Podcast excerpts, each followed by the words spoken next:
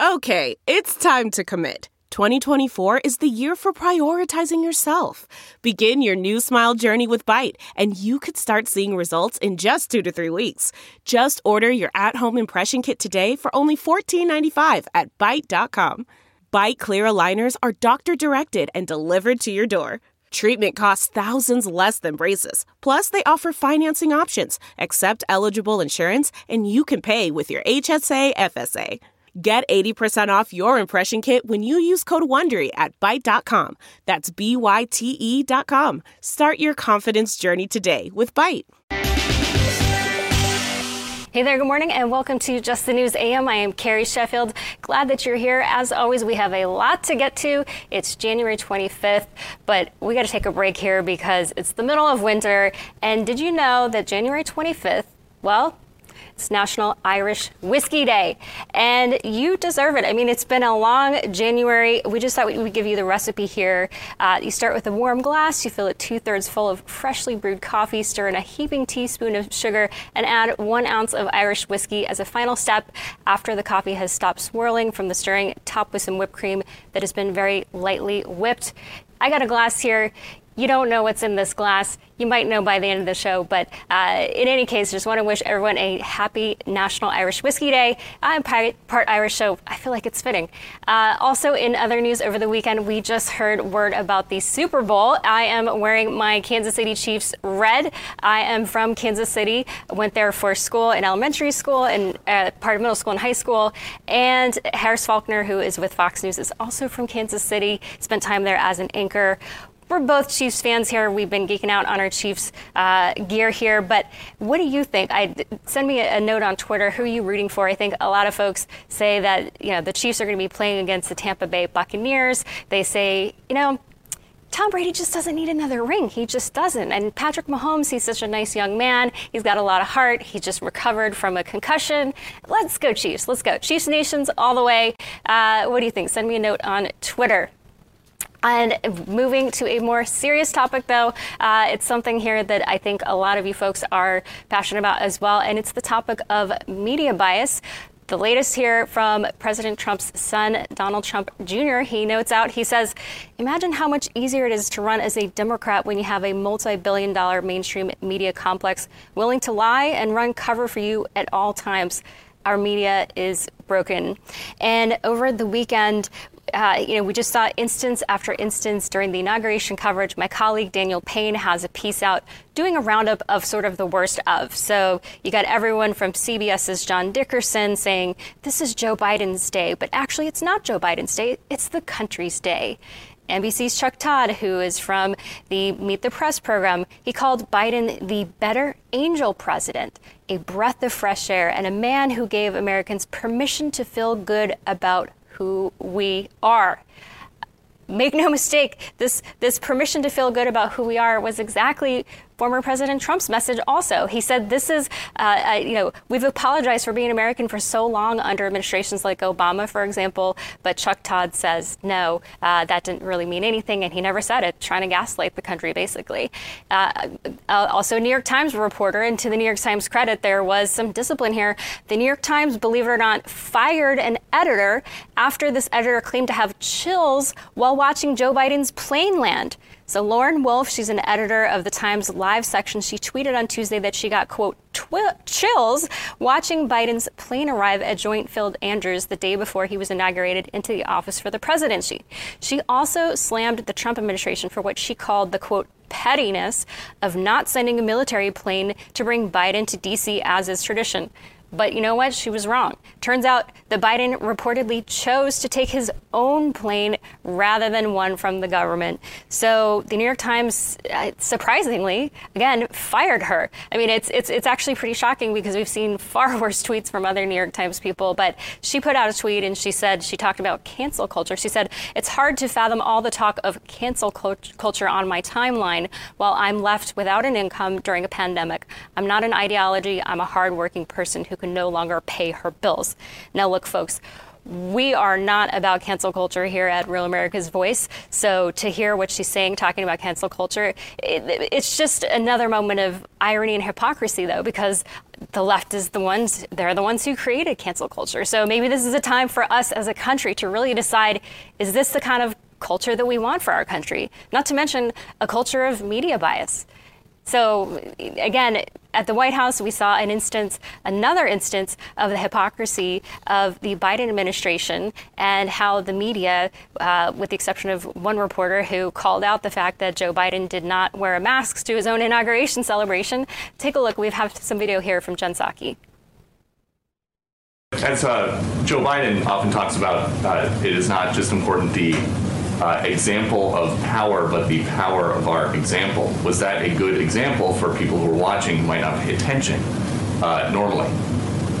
Well, Steve, I think uh, the power of his example is also uh, the message he sends by signing 25 executive orders, including um, almost half of them related to COVID. Uh, the requirements that we're all under every single day here to ensure we're sending that message to the public. Yesterday was a historic moment in our history. He was inaugurated as president of the United States. He was surrounded by his family. We take a number of precautions, but I don't think I think we have big bigger issues to, to worry about at this moment in time bigger issues to worry about. You know, it's just so funny because I'm not that old to forget how the media made such a fuss after for former President Trump, president at the time, for not wearing a mask and really attacking his administration. And this is a tweet that uh, Lisa Daftari pointed out. She's a foreign policy commentator, but she says when Trump doesn't wear a mask, it's the end of the world. When Biden doesn't wear a mask, they have, quote, bigger issues to worry about. That's right, little folks. Don't worry about this. Don't worry about the hypocrisy of the national media attacking a Republican president, but not attacking a Democrat president. The other example here I got to highlight for you is the issue of fracking. Now, the Washington Post put out one of their quote unquote fact checkers saying that the Trump campaign promotes a false claim that Biden would end fracking. Now, let's flash forward. Turns out through the stroke of a pen on his very first day in office, President Biden, guess what? He moved to ban fracking. He moved to ban fracking, and yes, it was just the first step toward banning it point blank, what he did was he banned it only on federal land. So land that's owned by the federal government is no longer going to be allowed to have fracking on it. This was something that was allowed under the Trump administration. And this was a jaw dropping moment during the debate stage in the fall between Trump and Biden, this issue of fracking. And the Washington Post at the time said it was a lie that Biden wanted to ban fracking. Guess what? I haven't seen any correction from the Washington Post. We haven't seen anyone fact checking the fact checker. So we just did it here on this program to say, look, you guys got to issue a retraction here or some sort of update to say this move to ban fracking is very real. We had a guest on our show last week who said this has already affected 80,000 jobs, this in the Keystone Pipeline as well. All right, that does it on the media front. We're going to come back after a quick break and talk about the filibuster. What does it mean for Republicans? What does it mean for the future of our country? Stay tuned. We got someone from the Heritage Foundation coming up. That's not just the sound of that first sip of Morning Joe. It's the sound of someone shopping for a car on Carvana from the comfort of home. That's a good blend. It's time to take it easy, like answering some easy questions to get pre qualified for a car in minutes. Talk about starting the morning right just like customizing your terms so your car fits your budget. Mm-mm-mm. Visit Carvana.com or download the app to experience car shopping the way it should be convenient, comfortable. Ah. What is the filibuster? Why should we care about it? And what's the latest with it? Well, the, the word filibuster, which kind of has a negative connotation, that's like one side of the coin. But the other side, the positive side, uh, I'll just refer to as extended debate, and that is simply the way the Senate was designed to do its legislative business. Uh, it's different than the House. Um, emphasizes the ability to keep debate going, to more thoroughly uh, debate and deliberate on issues, and so it takes a super majority, that is more than a majority, to to end debate, even though it takes a simple majority to pass a bill that's been really the, the most distinctive feature of the Senate's legislative process for more than 200 years. It literally is the probably the single feature that's most commonly associated with the Senate. Both parties have used it to their advantage. It's an incentive to, to get the majority to uh, seek more consensus. And this uh, is to- this is to be clear, it's it's 60 votes. So people in the Senate they would need to get 60 votes in order to move That's anything the forward. current- and this is Right, this that's is the um, current rule. That's the current rule. And so this is not in the Constitution, right? This is this isn't something in the founding documents as far as it being 60. How does that? How It's did not- they get that number? It's not in the Constitution itself. The Constitution does give the Senate, however, authority to set its own rules of procedure. Uh, and so, since uh, almost the turn of the 19th century, um, any legislature has to bring debate to a close before they can vote on something. And uh, the, the current rule, which is uh, Rule 22 in, on the list of the Senate's rules, uh, was established in 1917 it's been tweaked a little bit here and there as to how uh, what it covers. And since 1975 it's been 60 votes. Look it's people have heard the phrase checks and balances. It's it's a it's a check. It's a limitation on too much power getting concentrated in too few places and the ability of senators to keep debate going in the senate uh, and, and to have extended deliberation where the house just you know flash everything passes by simple majority that's a check and a balance and it's an important part of the process And the big question is do you think Joe Biden will push for this? Harry Reid was quoted by the New York Times over the weekend. Harry Reid was the former Democratic leader in the Senate. He says he doesn't think, from what he knows about Joe Biden, Joe Biden will not be pushing for this. But the big question is would Joe Biden be able to withstand the tug? I mean, he's getting pulled very far left. Well, what I do know is that Republicans considered doing away with the filibuster in 2005. There was a different controversy, but the same issue. And Biden was a senator then, and he said that getting rid of the filibuster would, and I'm quoting Biden now, would eviscerate the Senate and turn it into the House of Representatives. It's not only a bad idea, it upsets the constitutional design and it disserves the country. That's what Senator Joe Biden said in 2005 about getting rid of the filibuster. I, I realize, you know, uh, people's political views uh, kind of slosh back and forth depending on which party runs the show, but. Uh, you know, he was a senator then, and he knew by experience how important the filibuster and extended debate are uh, to to the the contribution that the Senate makes to the overall legislative process. I, I, I sure hope you know, after maybe 40 days as president, he doesn't forget 40 years in the Senate and uh, uh, suddenly turn his back on a very important part of the legislative process.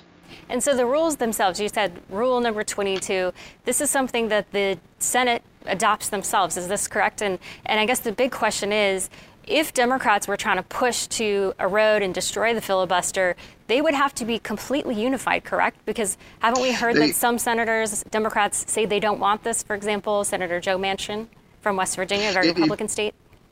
It is part of the Senate rules. The thing is, though, under the rules, it takes 67 votes to change the rules. That's the way the rules are written. So, in, in you know, there, there's no way that they would get 17 Republicans to go along with them. So, in, in order to even pretend to get this done, they would have to pull what's called the nuclear option. It's a parliamentary gimmick that attempts to leave the rules in place for what they say, but pretend that they mean something else. Uh, it, and it would be a very destructive way to sort of manipulate how the Senate runs. So that's what the Democrats would have to do in order to get this done. Uh, it's a very divisive thing, and with a 50 50 Senate, I, hear, I sure hope they don't try. Well, it's interesting because Thomas Massie, he's put out a tweet. He says, if unity is the objective, getting rid of the 60 vote filibuster rule in the Senate is not conducive to that end. Do you agree with that? Do you think getting rid of the filibuster would be divisive? Well, especially when it's a 50 50 Senate. If the rules require the 67 votes to change how the Senate operates, that means that there really does need to be very broad consensus about how the institution runs. Uh, and, and, you know, when it's split down the middle, trying to do something this revolutionary, remember, this would change 200 years of Senate practice. Uh, I can't think of anything that would be more divisive. Well, Chuck Schumer said that he wanted to change America uh, right after, you know, that was his intention, he said, during the campaign for the Georgia Senate seats. What about Congresswoman Barbara Lee? She says the filibuster is a Jim Crow relic that must be abolished. Why is she making this about race? Well, there, there are some political forces. You mentioned the, the 1619 Project who, who try to make everything about race. Maybe they think that that distracts people from the merits of an argument. The fact is, both parties have used the filibuster and extended debate for over 200 years. It's not exclusive to one party or one ideology. It's it's important for the Senate. All right, stay with us. We're going to take a quick break. Tom, with the Heritage Foundation, we're going to talk more about this impeachment trial. Stay tuned. Delve into the shadows of the mind with Sleeping Dogs, a gripping murder mystery starring Academy Award winner Russell Crowe. Now available on digital. Crowe portrays an ex homicide detective unraveling a brutal murder he can't recall. Uncovering secrets from his past, he learns a chilling truth. It's best to let sleeping dogs lie. Visit sleepingdogsmovie.com slash Wondery to watch Sleeping Dogs, now on digital. That's sleepingdogsmovie.com slash Wondery. Hey there, welcome back here to Just the News AM. I'm Carrie Sheffield here, just enjoying my National Irish Coffee Day, and I hope that you are as well. Well, we're, we are talking about what's happening with this impeachment trial. So the House is sending over the article of impeachment over to the Senate, but the Senate has pushed back the date. This was a request from Mitch McConnell. He said, let's give more time for President Trump's legal team to get together their responses. I mean, this impeachment was rapid fire. It happened, uh, some say, in a drive by fashion that the president had no chance to get witnesses, no chance to respond to this impeachment in the House. And so he's getting some extra time here. But let's take a listen here from Senator Chuck Schumer, who's the Democrat leader in the Senate. It makes no sense whatsoever that a president or any official could commit a heinous crime against our country and then be permitted to resign so as to avoid accountability and a vote to disbar them from future office. Makes no sense. Regardless, the purveyors of this unusual argument are trying to delay the inevitable. The fact is, the House will deliver the article of impeachment to the Senate. The Senate will conduct a trial of the impeachment of Donald Trump. It will be a full trial. It will be a fair trial. But make no mistake, there will be a trial, and when that trial ends, senators will have to decide if they believe Donald John, Donald John Trump incited the erection, insurrection against the United States and that is Chuck Schumer doing a little verbal slip there. But the issue here is whether this is legal or not. Can you even convict someone after they leave office? Senator Marco Rubio says, first of all, this whole concept, this whole impeachment trial after Trump has already left office, he says it's stupid. He says it's stupid.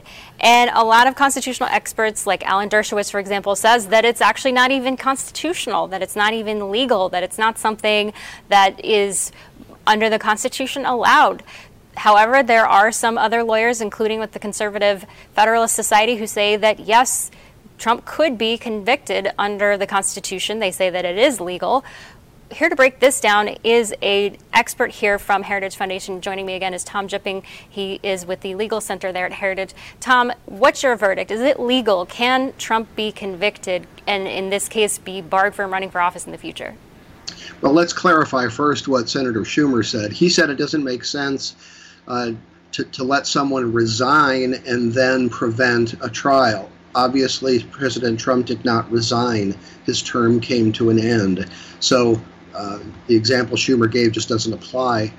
The, the main impeachment provision of the Constitution, Article 2, Section 4, says that the President, Vice President, and other civil officers shall be removed from office following impeachment and conviction the, the, the plain language of the Constitution makes clear that the purpose of impeachment and conviction is removal from office.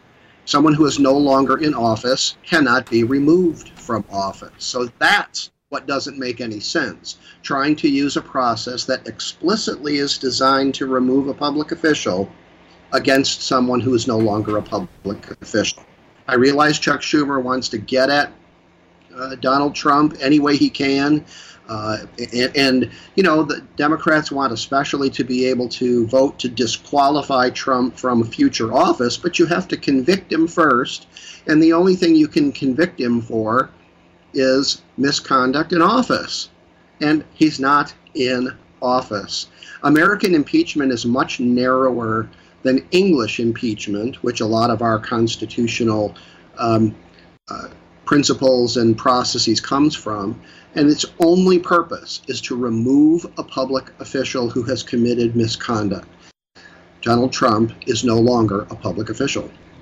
Well, and it begs the question, as some Republicans have pointed out, if we're going to go about the business of impeaching former presidents, when the Republicans held the House after President Trump won in 2016, they could have gone back and tried to impeach Barack Obama for things he did, like targeting conservatives, using the IRS to go after conservatives, things like the Fast and Furious, things like using the FBI to surveil your enemy's political campaign from a rival political party. The list goes on and on of things that Republicans could argue we should have impeached President, former President Barack Obama at the time, yet they chose not to. So the big question is, where does this end? Is this just a political ploy? not only did they choose not to, no one even suggested it. No one even thought that that was a uh, an imaginary possibility. And of course, it's it's worth asking for this this unusual idea that you can impeach someone who's not in office. Uh, what's the limiting principle? What, what, what are the boundaries of that? Because according to Chuck Schumer's logic, if you want to disqualify someone from future office, you can impeach and try them and convict them for anything they did in the past, whether they're a public official or not. You know, in 2010, the, the House impeached a federal judge. He was in prison, but he didn't resign. The Senate impeachment trial already started, and then he resigned. And you know what the House did? They unanimously passed a resolution saying we should terminate these proceedings because he's no longer in office. And guess who was Speaker of the House at the time? Nancy Pelosi. So the House is on record just 11 uh, years ago saying that when a public official is no longer in office, the impeachment process has to stop. Why wouldn't that apply in this situation? Well, and word on the street also is that a lot of Senate Republicans are upset that this is even happening. They say they're getting a lot of pressure to make sure that they push back on this. Senator Lindsey Graham is saying the president was impeached in the House from start to finish in less than 60 hours without one witness being called and without a lawyer. This will not happen in the Senate. I believe post presidential impeachments are blatantly unconstitutional. So, just looking at the math here, because you need 67 votes to remove or convict uh, a president, he's already, as you said, he's not even in office anymore. So, it's not about removal, it's about conviction. So, 67 votes to convict, but it just seems the math isn't there. No, it's that's not going to happen. And Senator Graham's letter uh, made the two points. One's the constitutional point, and the other is perhaps more of a political point. The thing is, that was a drive by impeachment in the House. Uh, unlike the first impeachment, which we all watched play out on television, there were no hearings, there was no testimony, there was no discussion of what an impeachable offense is or anything like that. That's been done with every impeachment in the past, not this one.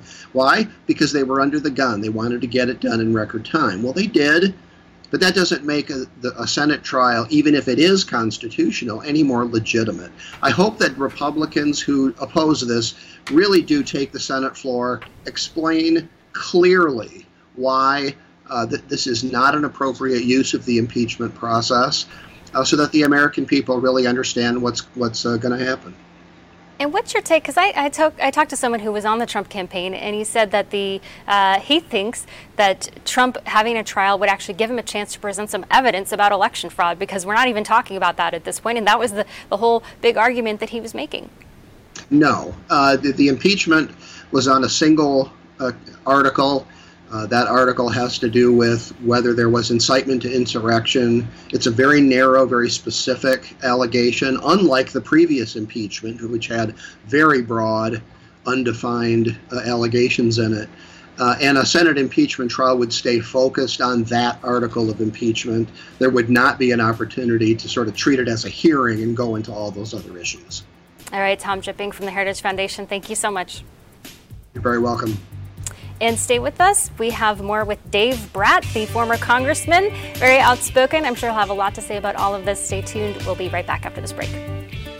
CarMax is putting peace of mind back in car shopping by putting you in the driver's seat to find a ride that's right for you. Because at CarMax, we believe you shouldn't just settle for a car, you should love your car. That's why every car we sell is CarMax certified quality so you can be sure with upfront pricing that's the same for every customer. So don't settle. Find love at first drive and start shopping now at CarMax.com. CarMax, the way car buying should be. Hey there, good morning, and welcome back to Just the News AM. I'm Carrie Sheffield, and glad that you're with us. So, joining me is Dave Brat. He's a former congressman and dean at the Liberty University School of Business. Good morning, Dave. Hey, good morning, Carrie. Great to be on. So let's talk about what we have on tap with executive orders with President Biden. So he's got a whole raft. I mean, he issued a bunch last week. He's got more on tap. One is aimed at what he's calling the Made in America initiative, having a Made in America uh, day to tighten the requirements for government agencies that they have to procure the goods and services from U.S. companies and workers. Tuesday is going to be what they're calling the Equity Tuesday, that they're trying to improve prison conditions and nix the, the use of private prisons. Wednesday is going to be Climate Day, which is a very broad, uh, expansive word that you can lump a lot into. Healthcare Thursday is slated to include a move to rescind the so called Mexico City policy. That is where U.S. dollars are not allowed to go to foreign countries to support abortion. And it looks like Biden is going to rescind this. This is something that President Trump put in place to make sure that American taxpayers are not paying for abortion in foreign countries. And then Friday, immigration. So lots of issues. Let's talk about this first. This, what do you think about this Made in America initiative? Do you support this to say government agencies should be be ordered to have uh, you know purchase stuff that's made in America? No, I think he's trying to be, you know, Pittsburgh Joe again here. It's kind of like the inauguration speech. Uh, I, I would have thought uh, you know, he was a, a reverend. He invoked God uh, every other minute, and the troops and the uh, Saint Augustine he invoked over and over and over. And he, they've got to do that because the Democrat platform has gotten rid of all God language. And so, similarly, it looks like Monday is an attempt to be America first. Uh, and then the rest of the week is uh, let's make sure America's last, uh, competitively, et cetera. And so it's pure symbolism. There, there'll be no teeth in that Monday piece on the America First, making sure uh, American firms are treated well. And the Democrat Party, I mean, just just to see that uh, this, the symbolism uh, won't help at all. The Democrat Party wants all big businesses and all the elites and all the monopolies to thrive so they can control one entity. The last thing they want is a thousand independent businesses in some sector and they're doing their best to steamroll them as as the rest of the week you're going to lay out. I'm sure will show. Let's talk about the, uh, the, the Mexico City policy here because this Biden wants to have U.S. taxpayer money going to groups that provide abortion in foreign countries. How is he getting around the U.S. Hyde Amendment? Because is, is this because it's happening on foreign soil? Because the Hyde Amendment is to say you can't use taxpayer money to pay for abortions here in America. Is, is that really how he's getting around it? Yeah, well, we'll we'll see. I mean, the uh, the Senate is going to be the wall, and and people like Senator Manchin, the, the you know the fiftieth vote is going to be absolute crucial in these decisions. So what they they've shown they don't have much regard for the Constitution or the rule of law. Uh, they've had riots and uh, law breaking for the past four years. The CIA and the FBI are both corrupt and went after uh, President Trump before he even took office, and all that's been shown. And so, yeah, when it comes to the rule of law, I mean, it, it's uh, don't trust and verify. Right now, you should be you should not trust at all. They've shown their hand, and so they're probably going to do some legal workaround. And uh, you're right, that's probably the the camel's nose. Yeah, I, I mean, especially this week, it's it's the right to life. This is when people are joining to celebrate yeah. life. Let's talk about another issue, and that's Buttigieg, who is going to be the transportation secretary. Reportedly, he wants to tax how many miles that you drive. This is something that he says, I think all options need to be on the table. As you know, the federal gas tax has not been increased since 1993 and has never been pegged to inflation. And it's one of the reasons why the current state of Highway Trust Fund is that there's going to be more coming out than coming in. So he says he likes the idea of taxing the number of miles that you drive. Big question here doesn't this hurt the poor the most, people who are everyday Americans compared to the wealthy? Because if, if you, are, uh, you know, are spending a X percentage of your, of your budget on transportation and gas and driving, aren't you going to be hurt the most? Yeah, no, that's right. It's regressive. It takes a much bigger proportion of the poor's income to drive. If you, I, it's incredible to go after driving right now, right? If you go look at the Google cams on Fifth Avenue in New York City, there's no cars out, much less anywhere else. Uh, and so it seems to me we need to encourage uh, small business activity right now, not discourage it. They're going to put a, a, minimum wage of $15 on all restaurant workers across the Midwest or whatever, where that, that uh, wage rate's going to be too high. It's going to put more restaurants and small businesses out of business. And then you're going to tax gasoline. That's going to hurt small business. So only the big survive. That's the plan. They're, they're, they've centralized healthcare, socialized healthcare already uh, they own higher ed. They own K to 12. They have big tech. And just the folks may not know the big tech firms, their market capitalization of the six biggest firms in the US is greater than all of the stock markets combined in Europe. That's not a misstatement. Our six firms are bigger than all of Europe's business altogether. And of course, they're all lefties that supported the Biden election uh, with Zuckerberg, et cetera, putting in, you know, hundreds of millions of dollars uh, in, into the election booths and all that kind of thing. And so uh, the Democrats like that. They're virtue signaling back and forth. If you help me, I'll help you. None of it's on paper, uh, but that's what that's what uh, the. I, I, hate to say it, but uh, going back in history, take a look at your fascist regimes, and they never forced or owned big firms. They just knew that if you rewarded them, they'd be on your side. And that's what we see going on right here. Yeah, I mean, it's almost especially this this tax would affect people from rural areas where you have to drive more. It's it's they want to keep us locked in our houses and quiet and bound and gagged. All right. Yeah. Thanks so much, Dave Brat, for joining us. Appreciate it. You bet. Thanks, Carrie. You bet. We'll be right back with the publisher of Forbes. Stay tuned. Okay, picture this. It's Friday afternoon when a thought hits you. I can spend another weekend doing the same old whatever, or I can hop into my all-new Hyundai Santa Fe and hit the road. With available HTRAC all-wheel drive and three-row seating, my whole family can head deep into the wild. Conquer the weekend in the all-new Hyundai Santa Fe. Visit HyundaiUSA.com or call 562 for more details. Hyundai, there's joy in every journey. Hey there, good morning and welcome back here to Just the News AM. I am Carrie Sheffield and glad that you're here with us. Joining me is Rich Karlgaard. He's the publisher of Forbes magazine and he's the author of Late Bloomers, The Power of Patience in a World Obsessed with Early Achievement. He's also got Late Bloomers, The Hidden Strengths of Learning and Succeeding at Your Own Pace. Good morning, Rich. Good morning, Carrie. Good to see you. Good to see you. I wanted to have you on the show to talk about these books because the education sector is so disrupted right now with COVID. Families are having to deal with all these changes. And your books really look at how all kids are not created the same. They learn differently. Imagine that. We're, we're, we're unique people. We have our own ways to absorb the world and process the world. And your book is really giving encouragement to say it's okay. You don't have to follow this cookie cutter pathway. You don't have to take, for example, the, the public school you know, just the way we grind people in instead of making them critical thinkers, instead of them making making them virtuous citizens, instead of having instilling in them a sense of patriotism and, and loyalty and love of their country. We're just we're just cranking them out and, and basically having them K through 12 in many respects turn against traditional values, but your books really look at how people learn differently and they bloom later. So, wh- what about these books, and what what can we learn about it right now as the education you know sector is basically imploding right now?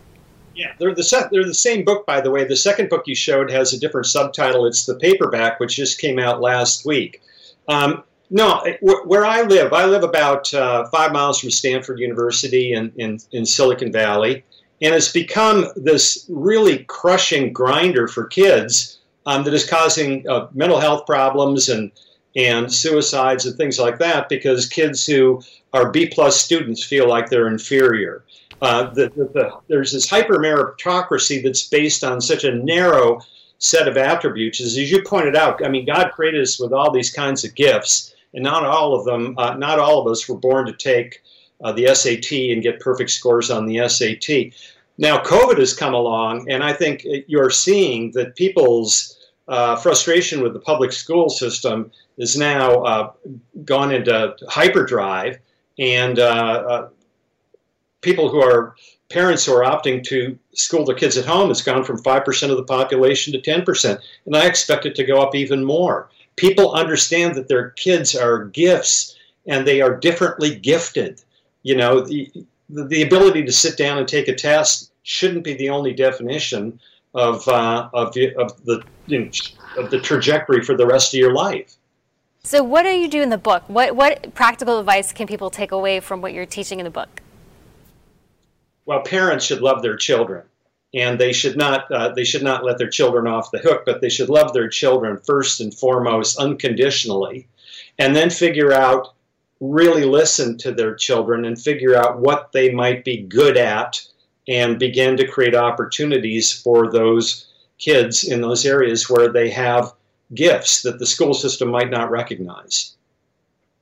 And so, what about the? You, you, mentioned this is a time where parents can think differently. Like, what specifically do you think parents can do differently? Well, right now, I think that this uh, movement toward homeschooling, uh, homeschooling has always been seen as kind of a fringe movement in the United States. It's beginning to go mainstream, and it's just taking different forms. It could be that parents in the neighborhood are pooling up their resources and all acting as teacher for, teachers for a group of kids. But I think we're going to find a lot of challenges to the public school system going forward. And yeah, no, uh, certainly. I, I think I, I, just had on this program Dennis Prager last week, and he said he encourages people to take their kids out. He said, if you want your kids to grow up and have contempt for you and your values, then by all means keep them in the public school system. Otherwise, take them out and get an alternative, and uh, you know, they can think more creatively. Rich, just while we have you, you're out there, as you mentioned, in Silicon Valley. You're there with all the, the tech gurus. What's the sense there? Why is there this brain drain? People are going to places like Austin, Texas. What's your read on what's happening?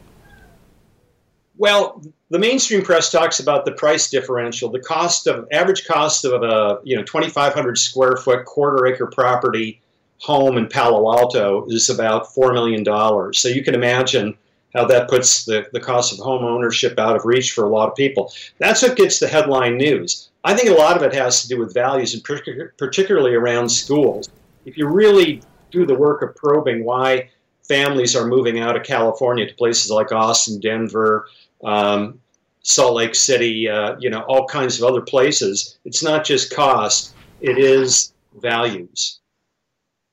And what about California? Because you're out there. We were talking a little bit about the shutdown and and this recall. Do you think it'll be successful the move to recall the governor of California, Governor Newsom? I think I think he will be recalled. Now, whether he'll be defeated in an election is another thing. Um, but I think what's really encouraging is that I'm seeing the roots of a kind of libertarian rebellion out here in California, likes of which we haven't seen since 1978 in Proposition 13 that it's not just conservatives who are really upset with the governor's uh, leadership of the state. It's now centrists. It's now even center left people who are, see these arbitrary rules. You know, you can keep this open and then not keep this open. That makes no sense at all, combined with the utter hypocrisy of, of Gavin Newsom, you know, dining out uh, while telling other people to shelter at home or uh, members of the state legislature taking a taxpayer funded trip to Hawaii to talk about you know what, where we need to shut down the economy has happened last summer. Well, we'll keep an eye on this, and uh, we've, we've heard that the mayor of the former mayor of San Diego, Republican, he wants to challenge. He wants to take this this governor on and say, "Hey, people are really mad and frustrated." We're going to keep an eye out on that. Thank you so much, Rich Karlgaard, for joining us yeah, there are cities in open rebellion right now, like Carlsbad, which is north of San Diego. Um, they're open rebellion against the governor. I mean, he doesn't have enough national right. guard. All right, Rich, uh, you're going to have to come back again soon. We appreciate it. Yeah, thanks so much, Carrie. All right, we'll be right back.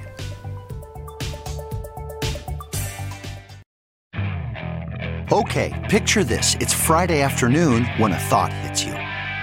I can spend another weekend doing the same old whatever, or I can hop into my all new Hyundai Santa Fe and hit the road. With available HTRAC, all wheel drive, and three row seating, my whole family can head deep into the wild. Conquer the weekend in the all new Hyundai Santa Fe. Visit HyundaiUSA.com or call 562 for more details. Hyundai, there's joy in every journey. Hey there, good morning. Welcome back to Just the News AM. I'm Carrie Sheffield and glad that you've been here with us for the ride. I'm going to close the show looking at a moment of pure irony. This is the woman who made the mittens for the viral moment there with Senator Bernie Sanders. You can see him sitting there in the chair with his arms crossed. This has been everywhere. Uh, some conservatives were upset because they said it's basically making this warm and fuzzy socialism, making it cute and cuddly, and with the mutton, uh, mittens there, and socialism is anything but fuzzy and cute and cuddly. But the irony here is that the woman who made these Bernie Sanders mittens, she says high taxes killed her mitten business. How ironic is this? So her name is Jen Ellis, and she says that people have been contacting me thinking that they can get mittens, and actually they can't. I don't have any more, and I don't have much of a mitten business anymore because it really wasn't worth it, she said. Independent crafters get really taken for a ride by the federal government. We get taxed to the nth degree, and it wasn't really worth it pursuing that as a business, even as a side hustle, she continued. So even though Sanders has said he would raise middle class taxes to fund his health care program, Ellis said she still supports him. She still supports Senator even the, uh, Senator Sanders, even though he lost in the Democrat primaries. She said, "I thought I'd like to make him a pair of mittens, and I did. I totally remember the night I did. I was thinking to myself, is this crazy? I don't even know this guy." She explained. So uh, you know, this is one of these uh, political moments where she herself has been hurt by the policies that Bernie Sanders endorses, uh, yet she's still there for her. Uh, Jen Ellis, uh, maybe take an economics course. All right, that does it for us here. Just the news. Stay tuned for War Room next.